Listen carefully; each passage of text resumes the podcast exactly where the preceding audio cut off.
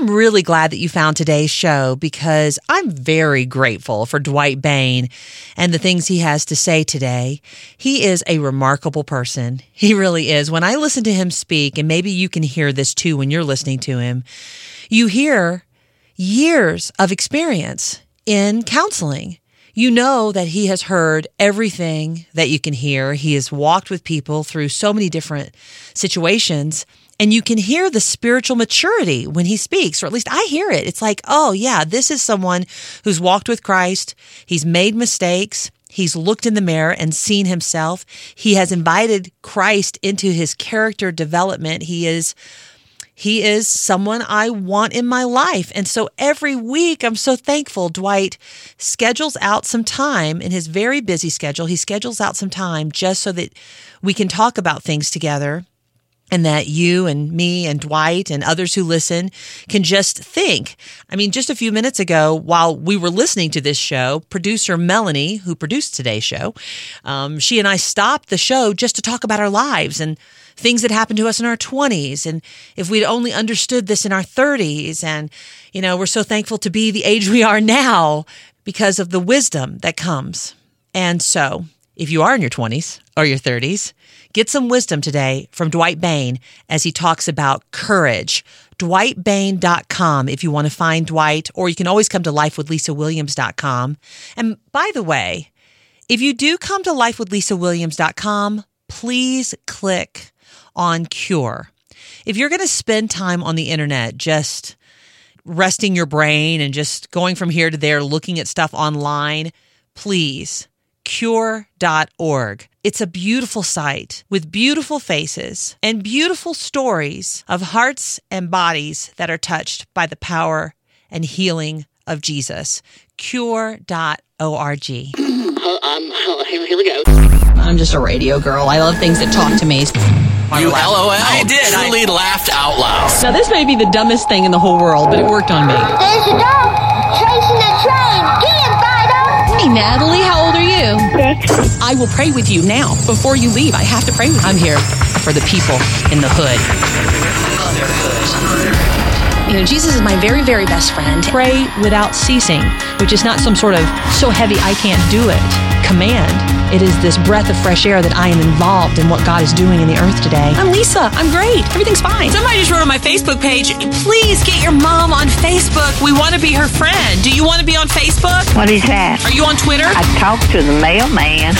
Is that Twitter? Life with Lisa Williams is like a cake. Run around in the sun. Exactly. Put a sprinkler in the yard. This is life. This is This, this, this is life. This is life. life. Life. Life. life. This is Life with Lisa Williams.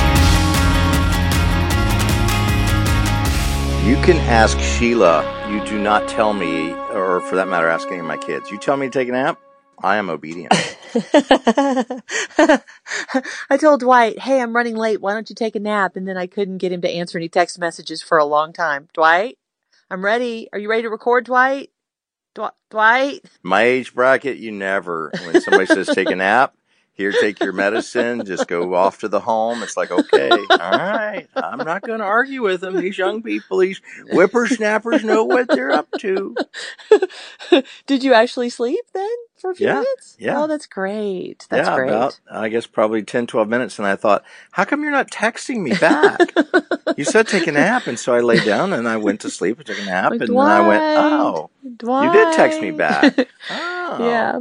Well, thank you for being patient with me. And I want to hear your thoughts specifically about the idea of courage today because just all week long, because of Dr. King, you know, I was thinking about how, as a radio person for 26 years, when Martin Luther King Jr. Day rolls around, you do stories about Dr. King and you talk about him and you play sound cl- clips of his voice. And I thought, you know, this year, this year I just want to think about him and I want to think about what rises to the surface when I think about him. And immediately, Dwight, it was courage.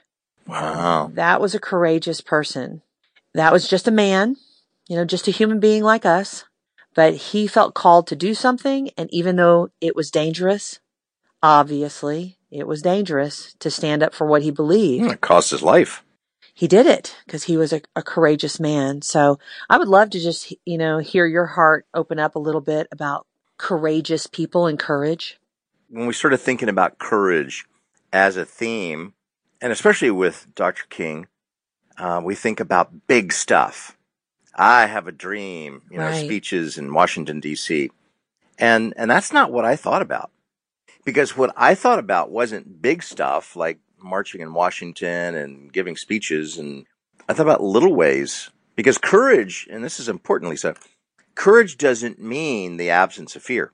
Courage doesn't mean, haha, you know, like in some, you know, Marvel, Star Wars kind of movie where I just go take on the bad guy. Courage means I'm, I'm terrified maybe, but I press forward. I'm still scared, but I still go in the right direction. Mm-hmm. Courage is the opposite of cowardice, and cowardice is to be able to run in the opposite direction. Yeah, yeah. I see that.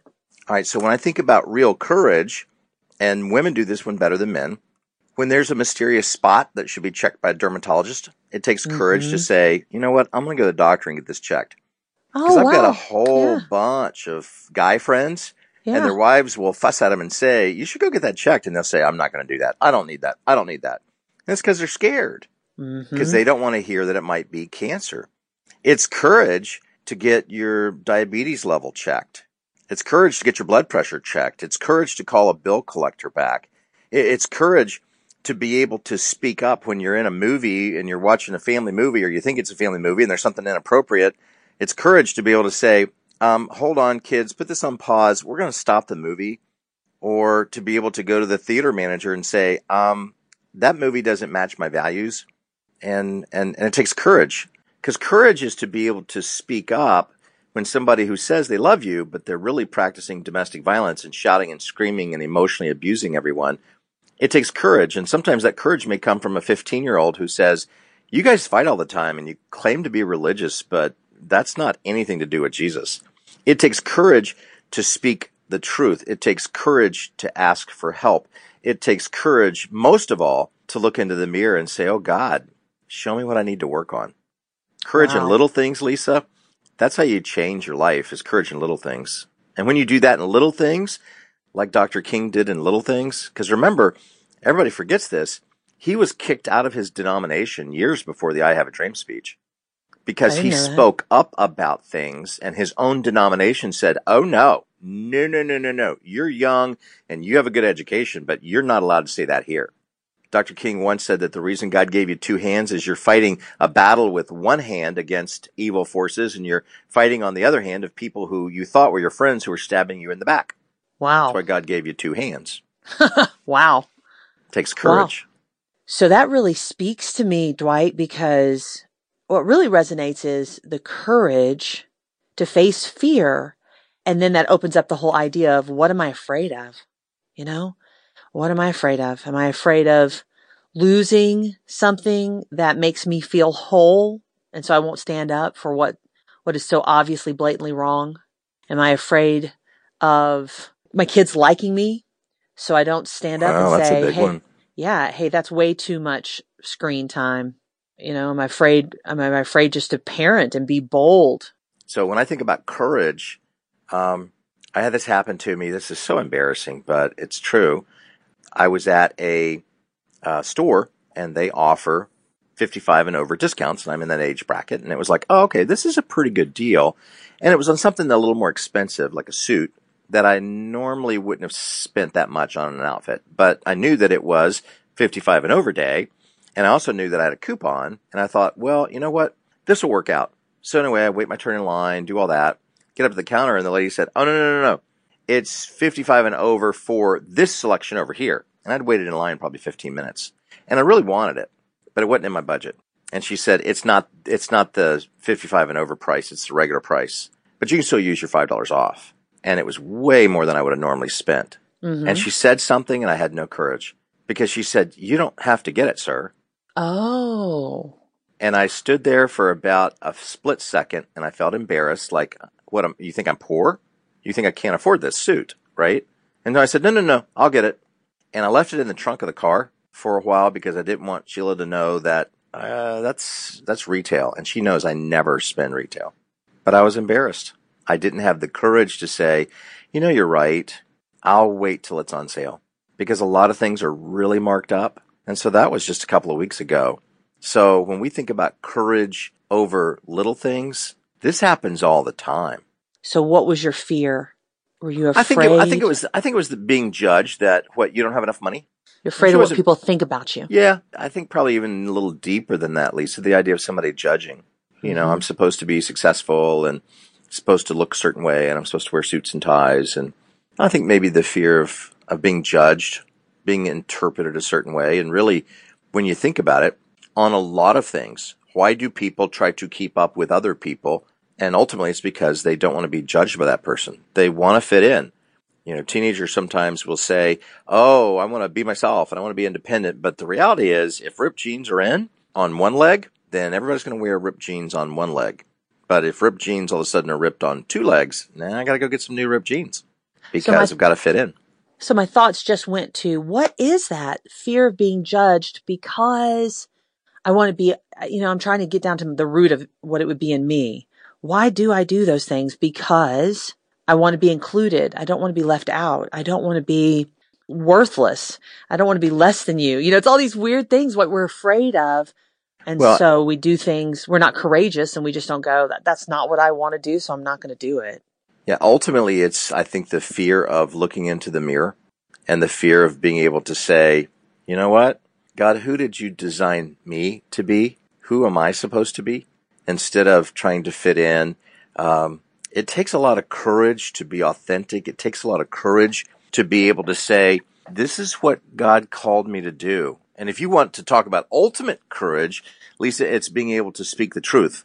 To be able Yeah. to say, and I've got uh, a couple of friends who hold me accountable because they know about, um, you know, I need to protect my heart and I can't eat certain foods because it's not good for my heart because of a Yeah. past cardiac history.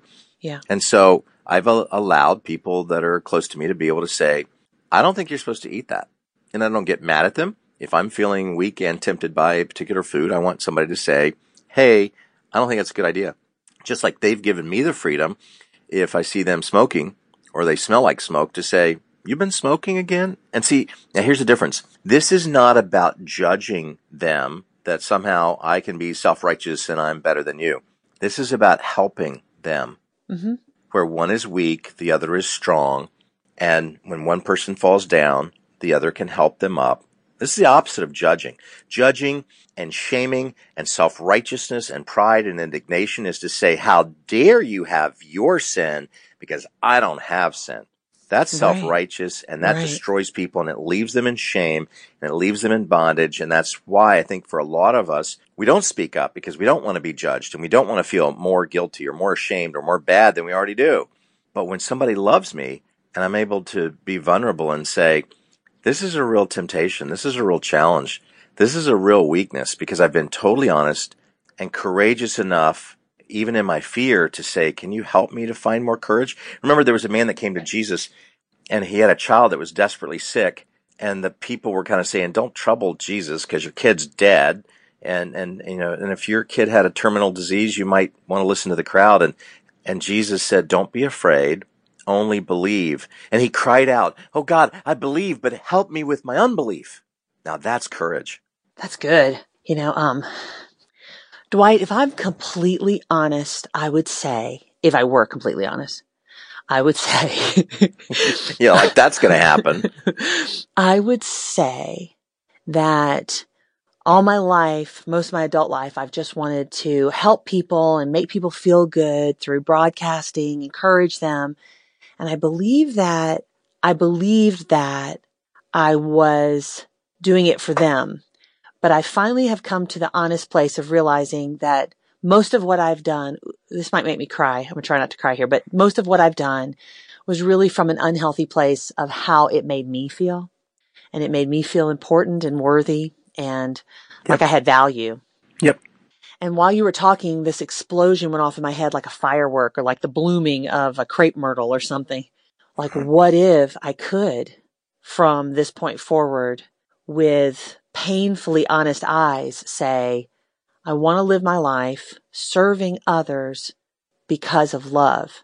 And I want to love people and I want to care about them. And it, It's not going to be about how that makes me feel. A friend of mine who worked in Hollywood said, from what he observed, that it was the most love starved city in the United States because people go into the field as an actor, they go into the field as a writer, they go into the field seeking applause and approval and attention because they're so starved for love. And so much of what they do is like when Sally Fields won her Oscar and she held it up to the sky and she said to the Academy, "You you like me. You really really like me." And it was almost like that it ruined her career because she didn't really work for years after that because she had she'd kind of you know stated the unspoken thing. It's like we're all insecure, we're all terrified, we're all desperate for love, but you never talk about that. And the thing that made me like her so much is because she had the courage to say, "I need your approval. I want your approval." But once you voice that in some places, you're judged and you're shamed. And in other places, you're accepted. And the most accepting place, Lisa, should be around a group of Christian people who are who are Christ followers and they love. Jesus. They should be the most accepting. I use the word should on purpose because frequently they're the ones that will judge you the most. Yeah, because if you say I'm struggling with this sexual thought or I'm really having a problem because this person got a job promotion and I just hate her for that and this person never ever struggles with her weight, and I do. And there's so much judging and shaming and blaming and evil, what the Bible calls sin, that it takes a lot of courage to be authentic. Yes, and it, it takes does. a lot of courage to be able to say, I think, and I had to do this today with someone, and I said, I think you're really judgmental and I think you're really self righteous. And I think that you are full of resentment and hatred. And I think that's why you're so mad all the time. And I don't think it's secular media. And I don't think it's MTV. And I don't think it's YouTube and Netflix and the things that your family watch. I just think you're a really angry person full of resentment and you judge people. And I thought later, okay, one, I know I'm going to get shot with a handgun or at least tased out of this. This is terrible because who tells someone that? But I really, I respect this person enough to tell them the truth and it made our relationship better. It did? Oh, that's wonderful. That was courageous. It was terrifying. Remember, mm-hmm. courage is not the absence of fear. It is not the absence of being terrified. I mean, I know right now, Lisa, there's someone who knows that their marriage partner is unbelievably close to an affair, or their marriage partner is dabbling into some kind of pornography, or they know that their marriage partner is gambling away money that they don't have to lose. And it takes courage that means I'm going to move past my fear. I'm going to move past my terror. I'm going to move past all of these emotions inside to still speak the truth. Now, just because I speak the truth doesn't mean they're going to like me. They may be really ticked. They may want to, you know, fire me. Uh, Samuel uh, Mayer, the uh, or Goldwyn Mayer, the uh, co-founder of the MGM film company in Hollywood, had a sign on his desk that said, "I want everybody around me to tell me the truth, even if it costs them their jobs." Telling wow. people the truth will not make people happy, but it will set you free. Yeah, it's just a good word. I mean, I know the balance is the truth in love, which love is patient and kind. And, and obviously that's how we would always deliver the truth, you know, with patience and kindness. But, but that doesn't negate. I think that's where we get messed up. Well, I'm just going to be sweet and kind and I'm not going to speak the truth. No, no, no. It's, that means they're scared. Yeah, then it's fear that's keeping you from speaking the truth. Yeah. And perfect love, the Bible says, cast out fear. So it's got to right. all work together, truth and love. And that's, maybe that's courage.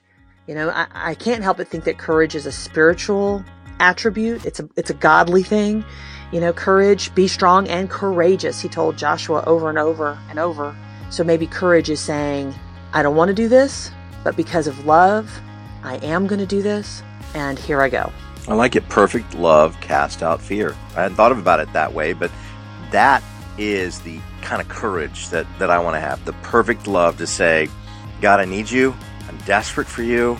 And, and please give me some truth so I can share with the people I'm in relationship with. Because when we live that kind of courage, it changes our heart, that changes our home, that changes our environment, and eventually, just like Dr. Martin Luther King Jr., that changes a culture.